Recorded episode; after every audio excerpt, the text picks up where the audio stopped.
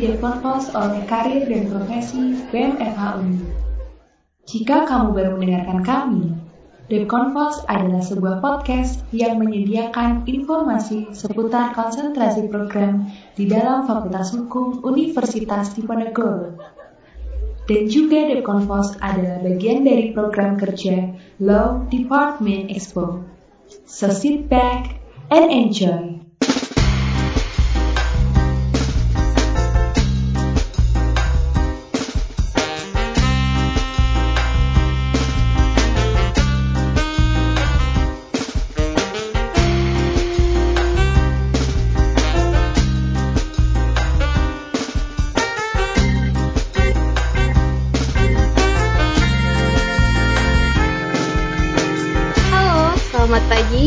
Pagi, sore, malam, kapan pun dan di mana pun kalian berada.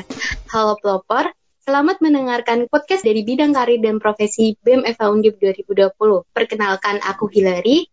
Hari ini aku nggak sendirian nih, karena aku ditemenin sama Rara. Halo Rara, Halo semua, aku Rara. hari ini kita mau ngapain sih, Ra? Hari ini kita bakalan mengupas tuntas jurusan yang keren banget nih, Hil. Langsung sama perwakilan dari jurusannya loh. Wah, keren banget ya. Siapa tuh, Ra? Kenalin, hari ini kita bersama Bang Reza Aditya Pratama, biasa dipanggil Bang Reza. Wah, halo, selamat malam, Halo, Bang. selamat malam Rara dan eh, teman-teman semua. Selamat malam. Shalom, Om Swastiastu, Namo Buddhaya. Gimana kalian kabarnya di sini? Sehat-sehat ya? Ya, sehat Bang. Alhamdulillah. Alhamdulillah sehat, Bang. Bang Reza, apa Ya, kabar? beginilah, ada sedikit gangguan ya mungkin ya kayak gangguan sehari-hari lah ya. Tapi overall sehat, alhamdulillah di sini. Alhamdulillah. Oke, mumpung udah ada perwakilannya, langsung aja kali ya kita kepo-kepo tentang jurusan peminatan hukum dan masyarakat. Karena pendengarnya sangat luas nih. Eh, mungkin bisa dijelasin dulu Bang, apa sih hukum dan masyarakat itu? Eh, jadi sebenarnya ini eh, sebelum saya menjelaskan lebih jauh lagi ya di sini, ini ada beberapa intermezzo ya teman-teman di sini bahwasanya satu-satunya jurusan hukum dan masyarakat itu hanya di Fakultas Hukum Universitas Diponegoro. Nah, ini sebenarnya FH Undip itu memiliki suatu keistimewaan dengan fakul dibandingkan dengan Fakultas Hukum di universitas lainnya begitu teman-teman di sini. Nah, salah satu keunikannya itu yaitu di jurusan hukum dan masyarakat ini. Nah, di sini tuh masyarakat ini tuh kita itu nggak hanya belajar hukum secara positif saja, secara hukum eh, bukan hanya hukum dalam bentuk eh, seperti kodifikasi, peraturan atau dengan dalam wujud produk produk hukum yang positif. Namun di sini kita juga belajar terkait bagaimana sih hukum itu diterapkan di masyarakat, bagaimana sih hukum ini bisa tercipta dan apakah hukum ini sesuai dengan peruntukannya di dalam masyarakat gitu teman-teman. Jadi di sini di hukum ma- masyarakat ini itu kita belajarnya itu eh, bisa dibilang interdisipliner sih, nggak hanya belajar satu bidang il- keilmuan saja, tapi kita belajar di bidang sosial, sosiologi lebih khususnya begitu, untuk mengetahui apakah hukum yang telah dibuat ini sesuai dengan keinginan atau cita-cita masyarakatnya, begitu teman-teman. Oh, ternyata unik banget ya Bang jurusan hukum dan masyarakat. Iya, ya seperti itulah ya kurang lebihnya. Ah, terus nih Iya. Bang, di konsentrasi hukum dan masyarakat itu kan pasti ada mata kuliah ya Iya. Bang, yang wajib dan nah itu mungkin bisa Bang dijelaskan ke teman-teman pendengar podcast. Oke, ini aku mulai di mata kuliah yang wajib dulu kali ya. Nah, Iya, di Bang. sini di mata Ya, kuliah Bang. wajibnya itu ada empat mata kuliah, teman-teman. Di sini yang pertama ada hukum dan perubahan sosial. Nah, di hukum dan perubahan sosial ini kita itu belajar sih terkait bagaimana hukum itu terbentuk, bagaimana hukum itu ada di dalam dan hidup di dalam masyarakat sosial begitu. Nah, di sini juga kita belajar terkait eh, beberapa filsafati penciptaan hukum, teman-teman. Selain filsafati terkait penciptaan hukum ini, juga kita belajar terkait eh, sistem atau kehidupan masyarakat sosial di sana. Kan di masyarakat itu banyak sekali sistem begitu. Kita juga beberapa mengulik terkait eh, ada yang namanya hukum yang hidup di dalam masyarakat. Nah, terkadang itu hukum yang hidup di masyarakat ini atau yang biasa disebut dengan living law ini sering sekali tuh ber- bergoresan atau bergesekan dengan hukum nasional yang telah ditetapkan atau di eh, sebagaimana dikodifikasikan di hukum nasional gitu.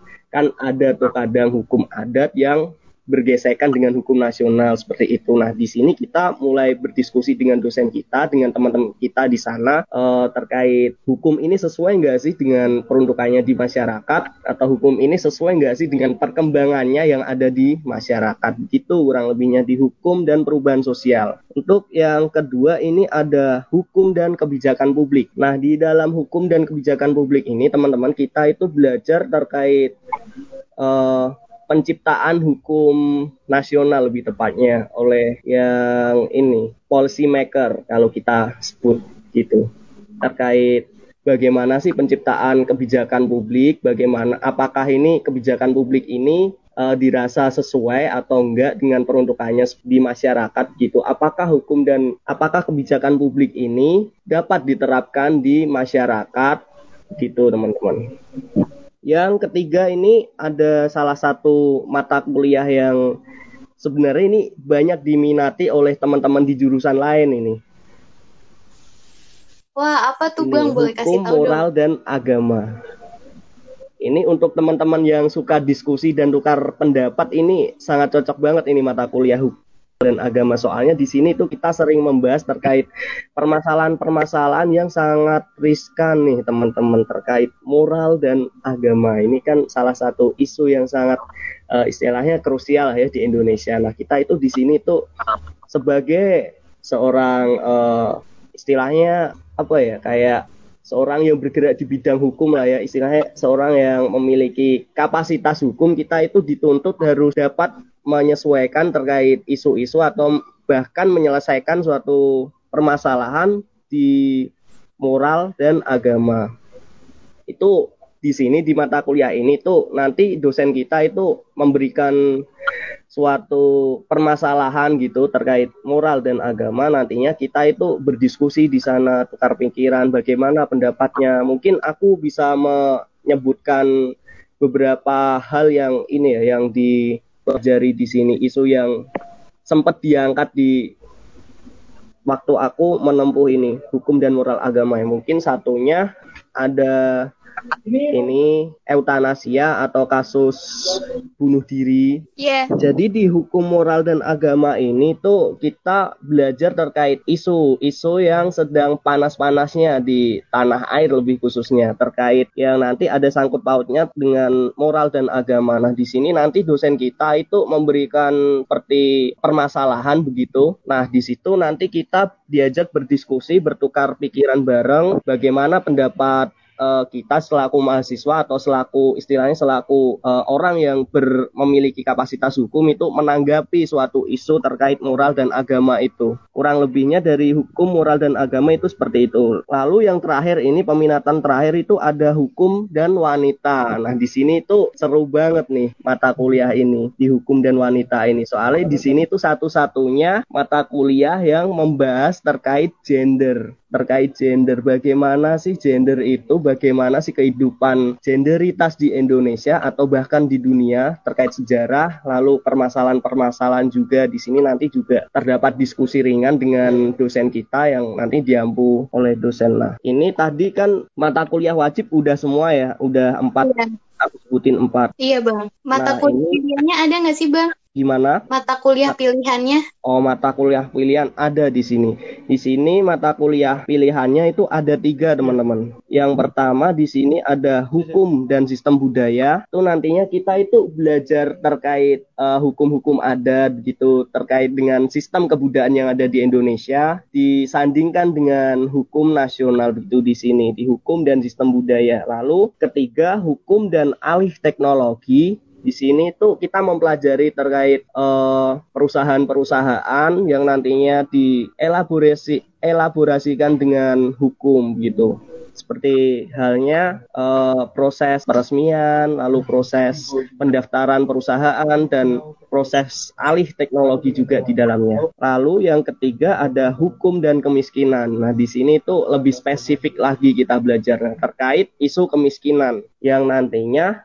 uh, harapannya setelah kita mempelajari hukum dan kemiskinan ini kita dapat mengetahui bagaimana uh, cara me, bukan cara sih istilahnya bagaimana solusi yang kita bawakan sebagai penggiat ilmu hukum untuk menyelesaikan atau meminimalisir lah kemiskinan yang ada di tanah air. Begitu teman-teman. Itu tadi udah saya sebutkan ya terkait mata kuliah wajib dan pilihannya. Wah banyak juga ya bang mata kuliahnya yang berhubungan yeah. dengan masyarakat tentunya dan ada spesifikasi-spesifikasinya. Baik bang kalau dosen-dosen yang mengajar di konsentrasi hukum dan masyarakat Bang Reza hafal nggak ya boleh dong Bang disebutin. Oh, oke okay, oke. Okay. Jadi ini aku sebutinnya yang dosen aktif ya teman-teman ya. Mohon maaf. Yang iya, dosen boleh, Bang. aktif. Di sini ada sembilan orang termasuk ada dosen tambahan dari jurusan lain. Oh, dari peminatan lain di sini ada sembilan dosen. Yang pertama eh, kepala jurusannya sendiri, kepala bidang hukumnya sendiri di sini ada Bu Diah Wijaya Terus di sini juga ada beberapa guru besar loh di jurusan hukum dan masyarakat ini. Prof. Esmi Warasih yang pertama, terus ada Prof. Suteki, terus ada Prof. Budianto, Bu Nastiti, Bu Ani, lalu ada tambahan lagi dari peminatan hukum lain yaitu Prof. Yusriyadi. Lebih tepatnya dia dari peminatan dasar-dasar ilmu hukum. Itu teman-teman dosen-dosen kurang lebihnya yang ada di hukum dan masyarakat. Wah, keren-keren nih dosennya. Kira-kira dari dosen-dosen tersebut, dosen mana nih yang favoritnya abang? Wah, iya. Menurutku sih favorit semua sih, soalnya itu tiap-tiap dosen di sini tuh ada kelebihannya masing-masing dan itu kelebihan itu apa ya memiliki karakter dan itu asik semua teman-teman di sini. Hmm. Beliau-beliau itu memiliki cara mengajarnya ya masing-masing yang dapat membuat mahasiswanya terpacu untuk lebih giat untuk berdiskusi begitu. Untuk masalah favorit ya menurutku aku favorit semua di sini. Oke, lanjut ya Bang. Kalau boleh tahu nih, apa oh, sih yang ya? mendorong Bang Reza untuk memilih konsentrasi nah, hukum dan masyarakat? Ini ada salah satu alasan yang sebenarnya gimana yang jelasinnya sangat susah sih. Mungkin gini alasannya. Sebenarnya itu ini jujur-jujuran dulu ya, jujur-jujuran. curcol juga iya, ya teman-teman. Gak apa-apa banget bang.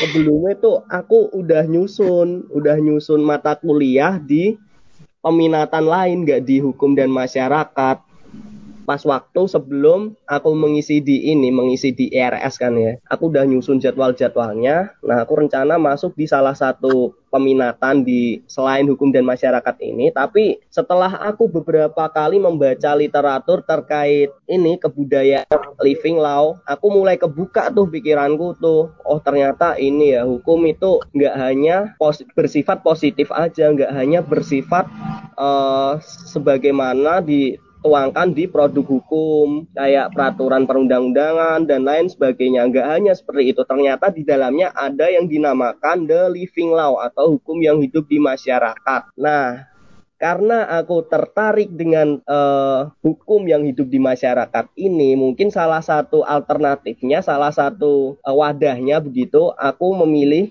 jurusan hukum dan masyarakat karena aku ya orangnya kan tertarik dengan hukum adat lebih tepatnya hukum yang hidup di masyarakat yang nantinya terlepas dari hukum nasional begitu. Lalu setelah Bang Reza memilih konsentrasi hukum dan masyarakat, pastikan ada suka dan duka yang dirasakan nih Bang. Hmm. Mungkin boleh nih diceritakan nih Bang, karena pasti banyak yang penasaran nih dari teman-teman. Mungkin dari segi tugasnya atau hmm. dosen-dosennya Bang. Ini ya, aku mulai di sukanya dulu lah ya, sebelum nanti di uh, sisi dukanya mungkin seperti itu. iya Bang, baik Bang. Uh, kalau sukanya sih di jurusan hukum dan masyarakat ini kita tuh uh, sistemnya itu kan berhubung di sini juga mahasiswanya sangat terbatas ya dan dosennya itu kenal dengan semua mahasiswanya kita itu sistemnya itu diskusi bareng dosen nggak kayak kuliah yang duduk terus pulang nggak seperti itu tapi kita itu lebih ke tukar pikiran gitu teman-teman. Nah itu sukanya seperti itu banyak sekali hal-hal baru yang didapatkan dari tukar pikiran itu, dari diskusi itu. Mengingat ya mahasiswanya yang sangat minim sekali di sini, mungkin untuk teman-teman lainnya bisa lah ya nanti dipertimbangkan untuk masuk di hukum dan masyarakat.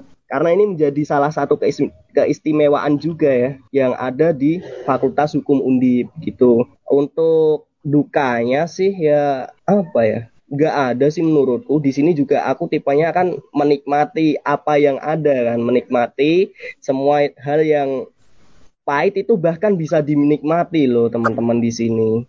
Jadi ya dukanya mungkin kayak e, masalah koneksi internet berhubung kita kan pandemi kan. Kadang waktu koneksi internet tidak memadai, aku tuh nggak bisa tuh join di kelas kayak gitu. Terus untuk tugas-tugasnya sih e, seperti mata kuliah lainnya sih suruh buat e, makalah nanti, terus suruh mencari permasalahan lalu dianalisis seperti itu. Nanti pas waktu mata kuliah atau jam mata kuliah itu mulai, kita disuruh mempresentasikan apa yang kita dapat dari tugas itu, apa yang kita dapat dari uh, kita membuat makalah begitu, teman-teman. Iya. Oke, justru karena mahasiswanya sedikit itu malah menjadi poin plus ya, Bang, bisa dikenal dengan dosennya langsung. Oke, untuk yeah. pertanyaan selanjutnya, ini pertanyaan yang sering banget nih ditanyakin sama teman-teman mahasiswa. Lulusan dari konsentrasi hukum dan masyarakat itu biasanya bekerja di mana atau di bidang apa uh, saja? Kalau bagaimana prospek kita lihat dengan ini mata kuliah yang ditawarkan di hukum masyarakat, kita itu belajar terkait bagaimana penciptaan hukum. Jadi nantinya di sini harapannya kita menjadi seorang policy maker yang handal, policy maker yang bukan hanya melihat dari sisi dekat saja penciptaan peraturannya, tapi harus bisa melihat uh, ini penciptaan suatu kebijakan publik yang bersifat progresif di mana di sini artinya kebijakan publik yang progresif ini dapat berkelanjutan. Nah, di sini juga harapannya lulusan dari uh, hukum dan masyarakat ini dapat menjadi seorang pembuat kebijakan publik yang sangat handal dan mengerti kebutuhan oleh kebutuhan di masyarakatnya gitu.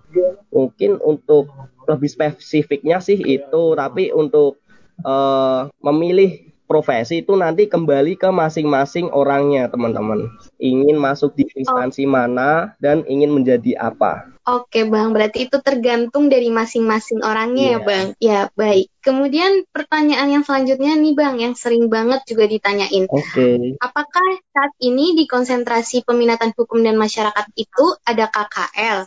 Mungkin bisa dijelaskan, Bang? KKL. Oh, KKL. Jadi di sini tuh selama aku di hukum masyarakat ini tuh uh, belum ada KKL, teman-teman. Nggak ada KKL istilahnya. Tapi untuk KKL sendiri itu kita yang memilih sebenarnya. Kita yang memilih masuk di instansi mana. Kebetulan kemarin aku masuk di Seda. Di pemerintah daerah di kotaku sendiri. Itu saya juga ini apa ya ikut melihat atau menilik bagaimana sih penciptaan peraturan daerah seperti itu. Untuk KKL-nya itu kita yang dari mahasiswa sendiri yang memilih gitu untuk masuk di instansi mana. Tuh teman-teman. Oh, begitu ya, Bang. Oke Bang, selanjutnya kita akan memasuki sesi pertanyaan khusus. Oh. Sebelumnya ya. kami sudah membagikan link G-Form supaya teman-teman Eva nih dapat bertanya langsung nih ke Abang. Okay. Dan yang pertanyaan-pertanyaan sudah terkumpul ini, pertama ada pertanyaan dari Nizar Hilmi, angkatan 2019. Itu magangnya nanti di mana ya Kak? Dan proses magangnya seperti apa gitu. Mungkin bisa dijelaskan Bang? Tuh untuk terkait magang itu ini uh, milih sendiri juga teman-teman di sini. Seluruh jurusan di EVA juga sepengetahuanku juga demikian sih. Untuk magang kita yang memilih sendiri, menentukan sendiri. Juga kalau bisa, kalau bagus itu disesuaikan dengan peminatan hukum kita yang yang kita ambil gitu. Nanti biar memudahkan saja kita mencari datanya atau syukur-syukur dapat data untuk skripsi gitu untuk magangnya. Untuk ini kebanyakan di hukum masyarakat itu instansi yang sesuai untuk magang itu bisa di DPRD, terus di MK juga bisa, di Pemda, eh, di kantor bupati, kantor kepala daerah dan kantor kepala daerah lainnya gitu. Oke bang, lalu untuk pertanyaan selanjutnya dari Khalifatul Muna angkatan 2019 keuntungan spesialisasi keuntungan. ini dibandingkan dengan yang Sebenarnya lain. Sebenarnya bukan sih, keuntungan bang? sih, tapi istilahnya begini iya. teman-teman. Di sini itu ada sesuatu yang tidak didapatkan di jurusan lainnya. Ada sesuatu pengkhususan gitu spesialisasi di sini. Kita belajar terkait uh, hukum progresif lebih dalam. Kan kita tahu kan bahwasanya di kampus kita tercinta di Fakultas Hukum kita tercinta itu menggaungkan nama hukum progresif. Nah, di hukum dan masyarakat ini kita itu mengulik lebih dalam apa itu hukum progresif, terus bagaimana hukum itu bisa berjalan sesuai dengan uh, kebutuhan masyarakat dalam jangka panjang atau berkontinuitas seperti itu. Oh, jadi seperti itu ya, Bang. Oke. Okay. Baik, Bang. Lalu pertanyaan selanjutnya ada dari Faris angkatan 2019. Banyak desas-desus yang berhembus bak angin perihal peminatan hukum dan masyarakat ini memiliki kesempatan yang sedikit untuk lulus cepat. Apakah angin yang bawa kabar buruk tersebut benar adanya? Wah, ada stigma-stigma seperti ini nampaknya, Bang. Bagaimana, Bang? Oke, jadi itu stigma itu kembali lagi ke individu masing-masing orang teman-teman. Mungkin ya kebetulan saja orang yang masuk di hukum dan masyarakat itu uh, memiliki kesibukannya tersendiri dan akhirnya tidak uh, menyelesaikan skripsinya sebagaimana yang telah dijadwalkan oleh dosen pembimbing atau dosen kita seperti itu. Mungkin untuk stigma itu kembali ke orangnya masing-masing sih. Kayak istilahnya kan uh, mungkin di bukan mengeneralisasi juga ya. Nggak hanya di hukum masyarakat sih yang seperti itu. Mungkin ada beberapa di teman-teman di jurusan lain yang seperti itu juga. Namun berhubung di sini orangnya sangat sedikit, ya sangat sangat terbatas, bahkan kurang dari 10 orang. Mungkin orang yang istilahnya mangkrak itu kan mudah sekali terlihat kan istilahnya. Nah, seperti itu. Tapi untuk masalah uh, lama lulusnya itu kembali ke individunya masing-masing. Dia itu tipe orang yang pemalas atau orang yang giat seperti itu. Tapi untuk masalah apa ya? Kayak lulus cepat lulus lambatnya itu ya butuh dorongan effort dari diri sendiri nanti. Kembali ke orangnya masing-masing oke berarti itu. di peminatan apa pun juga kembali ke orangnya masing-masing. Oke pertanyaan selanjutnya dari Natasha dan Meles dari hukum dan masyarakat sendiri apakah ada program kerja yang dilakukan seperti peminatan yang lainnya? Nah mungkin bisa nih bang oh, dijelaskan apakah di hukum dan masyarakat itu, itu ada program kerjanya uh, bang? mahasiswa yang memilih peminatan hukum dan masyarakat kurang dari lima orang. Nah, kita itu tidak ada yang namanya himpunan. Jadi untuk program kerjanya untuk tahun ini di tahunku lah ya di tahunku itu uh, belum ada program kerja yang dibawakan oleh mahasiswa di peminatan hukum dan masyarakat. Mungkin di tahun-tahun selanjutnya teman-teman yang bisa ambil di jurusan hukum dan masyarakat lebih masif lagi, lebih banyak lagi untuk me menggaungkan nama besar kita hukum progresif dan kita juga istilahnya ini harapanku secara pribadi ya kayak banyak orang yang masuk di hukum dan masyarakat lalu mengadakan suatu seminar gitu yang terkait hukum dan progresif. Soalnya kan di luar sana kan masih banyak yang belum tahu terkait uh, apa sih hukum progresif itu, bagaimana sih penciptaannya dan lain sebagainya. Dan Mungkin seperti itu teman-teman. Wah baik Bang, semoga dengan podcast ini nanti akan banyak yang mendaftar di hukum dan masyarakat ya Bang pastinya Amin. nih para pendengar. Terima kasih. Oke, selanjutnya ada dari Zulfadli Fauzan Isnan angkatan 2018. Apakah penganut rasionalisme cocok untuk masuk ke penjurusan hukum dan masyarakat? Oh, aduh, ini mulai mulai ini ya pertanyaan yang berat ya ini ya terkait kembali lagi sih ke orangnya kayak bisa mencari celah apa yang diinginkan di seluruh uh, peminatannya. Kalau di hukum dan masyarakat ini kita akan berbicara mengenai hukum penciptaan hukum. Lalu hukum itu sesuai nggak sih di masyarakat? Nah kita itu malah yang harus menerka-nerka di sini teman-teman. Untuk menerka-nerka apakah hukum ini sesuai nggak? Hukum ini cocok nggak? Kalau diterapkan di sini gitu untuk masalah orang yang memiliki idealisme tinggi atau memiliki rasa rasionalitas yang tinggi itu ya cocok-cocok saja di sini. Mungkin kan rasa kepekaannya kan lebih tinggi kan orang-orang seperti itu kan. Dia lebih bisa melihat potensi atau melihat uh, permasalahan lalu permasalahan itu dapat menjadi dapat dimasukkan atau direalisasikan dalam suatu produk hukum yang berguna bagi masyarakatnya. Baik Bang, berarti cocok banget nih iya. Kak Zul buat masuk ke hukum dan masyarakat. Oke, sekarang kita udah masuki sesi terakhir Bang. Sebagai pertanyaan penutup, kira-kira apa aja sih Bang yang perlu disiapkan dalam menentukan pemilihan konsentrasi? Mungkin boleh dibagi nih Bang tips and trick dari Abang untuk teman-teman semua. untuk ini ya persiapan ya. Mungkin yang pertama disiapkan itu niat terlebih dahulu ya teman-teman. Kalian harus punya niat nih, punya prospek ke depan. Kalian itu uh, skripsi mau ambil apa, kalian ingin berkonsentrasi di bidang hukum apa, itu harus disiapkan ya nanti berdoa menurut uh, kepercayaannya masing-masing berdoa mencari istilahnya mencari ini ya kepastian gitu untuk masuk di jurusan hukum apa gitu lalu setelah membangun niat kita itu harus ini mencari tahu apa aja sih yang dipelajari di peminatan hukum ini apa saja sih yang uh, buku-bukunya mungkin dosennya dan lain sebagainya kalian juga harus mengetahui itu sebelum mengambil jurusan itu. Terus yang ketiga, yang ketiga ini ya kalian harus siap. Siap dalam artian di sini siap mental dan dan juga siap untuk e, menerima konsekuensi yang nantinya ketika kalian mengambil jurusan atau mata atau mata kuliah di dalam jurusan itu. Tuh teman-teman, mungkin kan ada beberapa mata kuliah yang mengharuskan untuk diskusi. Kalau orang yang suka diskusi mungkin monggo bisa diambil. Ada yang e, mata kuliah yang mengharuskan atau tugasnya banyak, mungkin ada seperti itu. Mungkin harus mempersiapkan diri juga, baik fisik maupun non fisik. Itu teman-teman.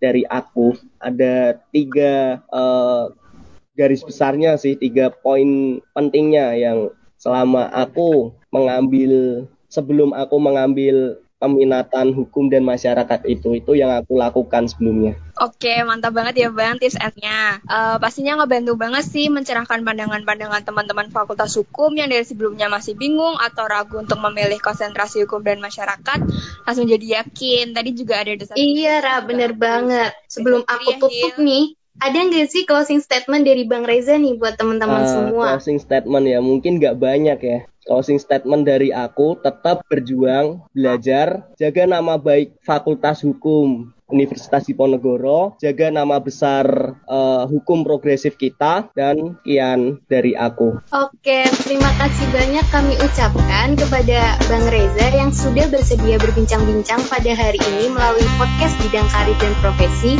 Semoga informasi dari podcast ini dapat membantu teman-teman Fakultas Hukum untuk mengambil peminatan sesuai dengan passionnya. Terima kasih pula kepada para pelopor yang setia mendengarkan podcast dari awal sampai akhir. Sampai jumpa di segmen segmen-segmen podcast selanjutnya. Terima kasih. Terima kasih, Bang.